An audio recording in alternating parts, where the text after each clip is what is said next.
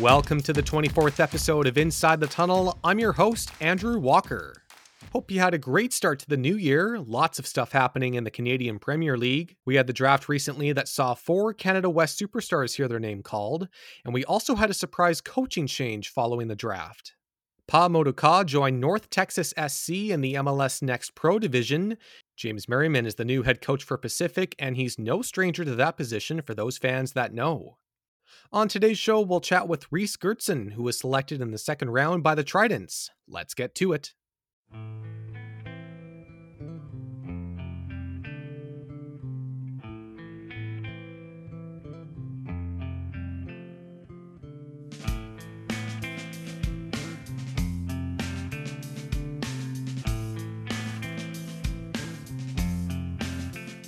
History was made during this year's CPL U Sports draft.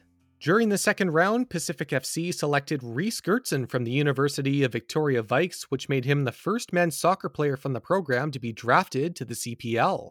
Gertson picked up a silver medal at last year's Canada West Championship, which sent his team to the U Sports Soccer Championship, and he's also an alumnus of both the Calgary Foothills and Vancouver Whitecaps soccer programs. I had the chance to check in with Reese to get his reaction following the draft, Let's listen. Reese, thanks for joining us. How does it feel being the first men's soccer player from UVic to be drafted to the CPL? Oh, it, it feels great. I'm uh, just very, very happy with myself and, and super thankful for the this opportunity and thankful for my, my coaches who have got me to this position so far and, and my teammates who have been supporting me along the way. Now, where were you when you got the call? I only asked this because when I interviewed Zach Verhoeven, a fellow BC boy who was also picked up by Pacific, he found out before he stepped in the shower. So, where were you on draft day? And I hope you had clothes on. yeah, no, I, I wasn't quite uh, stepping into the shower. I was, I was just in my living room watching it on on YouTube with with my mom and dad actually, and um, when they when they called my name, it was it was quite the feeling. I we all just kind of jumped up in the air and and uh, it was just kind of a blur to be honest. That's amazing. Obviously, a lot of hugs all around. Yeah, yeah, absolutely. Fantastic. Now, as we all know, Pacific won the CPL championship. Uh, you were involved in two major championships, both in Canada West in Calgary and in the U Sports Championship with the Vikes. The results back then, I'm sure, were hard to swallow. But now that you've uh, been drafted, does that make you more hungry to help your new team win back to back titles?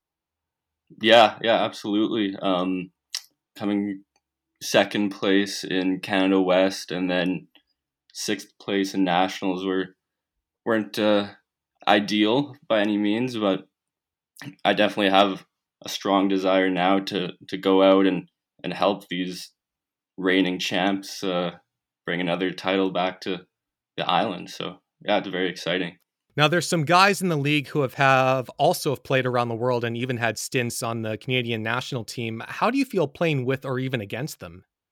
No, it's honestly just a privilege in my opinion. I um, I'm just gonna take every every moment in stride and and and learn as much as possible from the opponents and from from the players that I'll be playing with. So it's just going to be a great learning experience, and, and I'm going to just take everything in.